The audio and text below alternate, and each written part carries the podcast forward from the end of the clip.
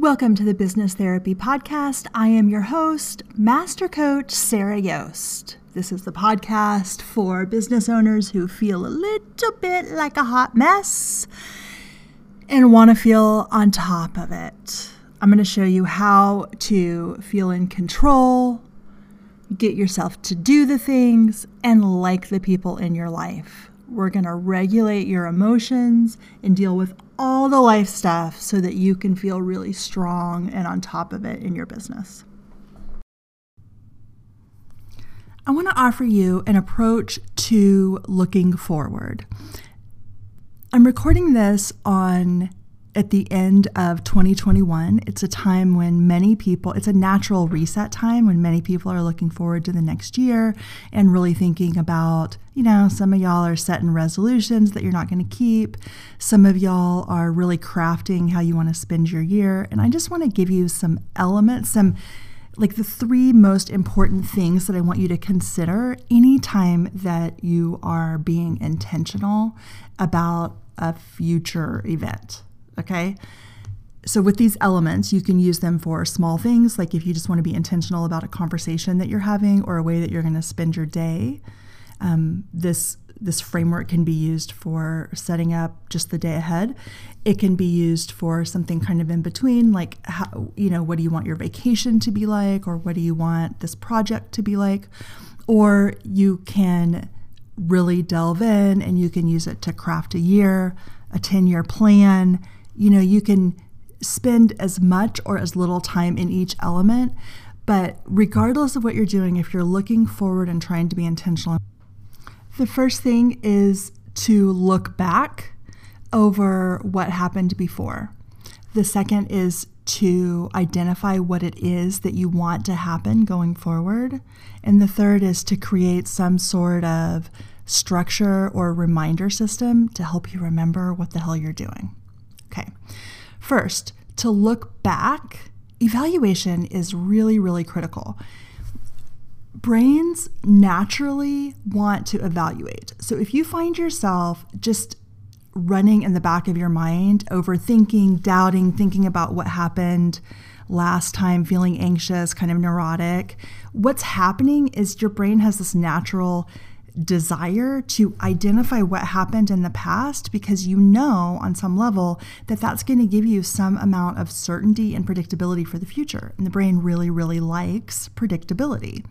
So, um, I want you to have that. I want you to have an assessment of what worked and what didn't work in the past, but I want you to do it intentionally. Don't let your brain run amok just thinking about how you fucked everything up in some way, how you weren't good enough, or how this happened, or just doing this, you know, this this default evaluation. Instead, do, so don't let your brain run amok with that. And then when it's time to evaluate, just ask yourself three simple questions: What went well? Always prime yourself with this question first some version of what worked, what went well, what am I grateful for, you know, something like that. Um, so, what went well, and then what didn't go well. But you're only going to look at that after you've looked at what works. It's really, really key because the way that you set yourself up for this process is going to be the way the rest of it goes. And if you start with everything that was all fucked up, it's going to be really difficult to find what went well. So start with what went well and then look at what did not go well. And then the third question is what do you want to do differently? And in the what do you want to do differently and what went well, those are essentially your action items, your to do list for doing it next time. You want to do more of what worked. You want to look at what you want to have done differently and then try that next time. So that's how you can look back.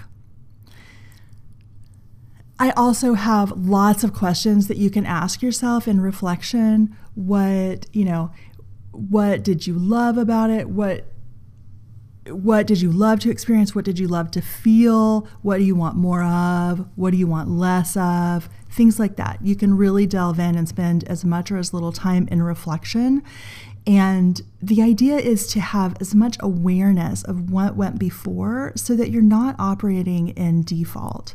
This is going to give you so much power and so much agency for your future. Okay, first element look back. Second element is identify your desire for the future. Now, this is a tricky one for a lot of people, especially people socialized as women. Um, sometimes when you think about what you want, you'll cockblock yourself by saying, Well, I can't have that. Or you'll think it'll hurt other people.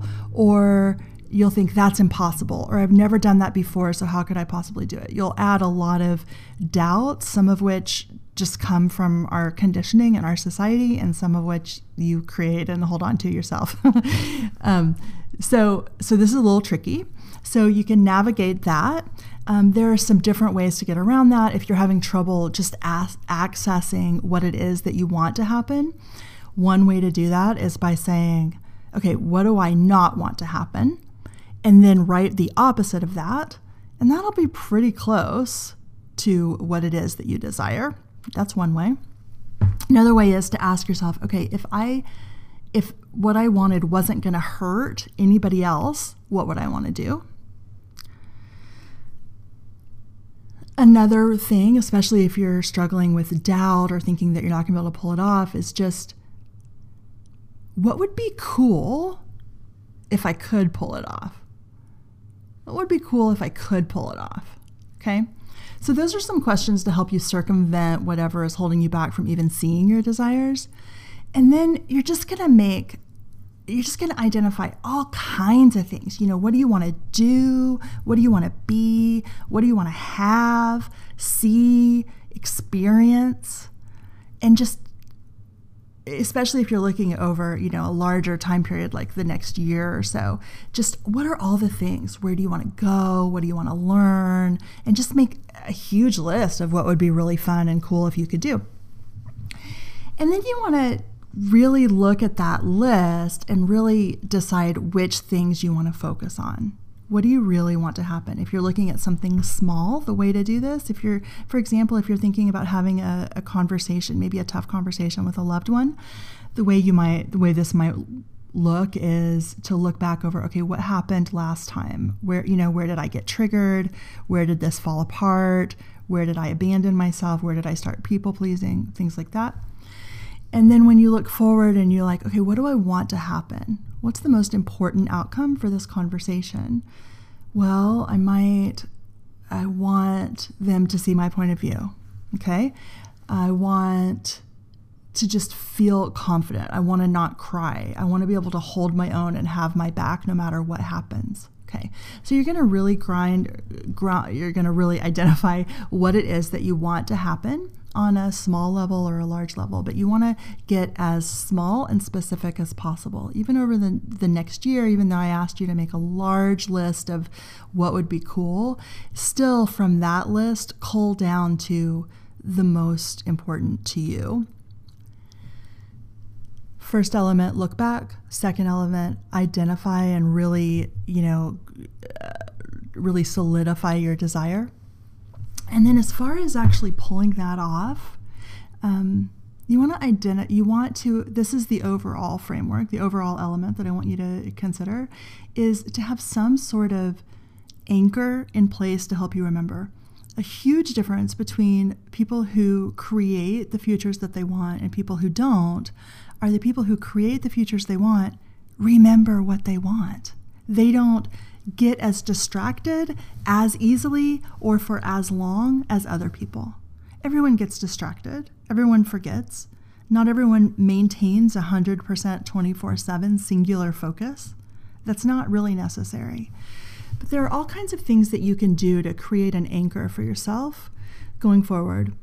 Things like a word of the year practice. A lot of people choose one word of the year or one theme that'll guide them. For example, um, you know, one year I chose train. I wanted to just train myself in key skills. Last year, my word was simple. the year I got a divorce, my word was adventure. so you might choose a word or a theme to guide you. That's easy to remember. You can put post it notes or alarms on your phone. You could do things like that to remind you of what you want to think about and focus on. Some people will make a vision board, and just in the act of creating the vision board, whether it's digitally or you cut out magazine pictures or whatever, there's that physical act of creation that helps to solidify what you want. And then if you hang your board somewhere where you see it from time to time, that can be a really powerful reminder throughout time of what it is that you're going for. So those are some simple anchors. Other things that are really helpful are to create some sort of community. Maybe it's an accountability partner, maybe it's your partner. Maybe you join a group. I have a coaching program where people come together and, and remind themselves of these kinds of principles and these kinds of things. Um, some people join 12 step groups. You know, there's just lots of ways to create and enjoy community, which will help provide a bumper and a set of guardrails.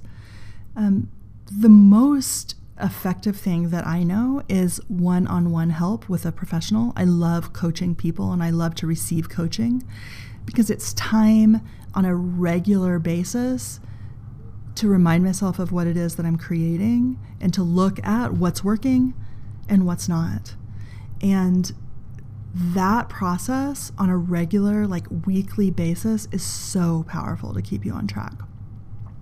So, again, overall, the, um, the three elements are to look back, to identify your desires, and then to create some sort of structure going forward to allow some sort of guardrail to allow you to stay on task, to stay on track with your desire.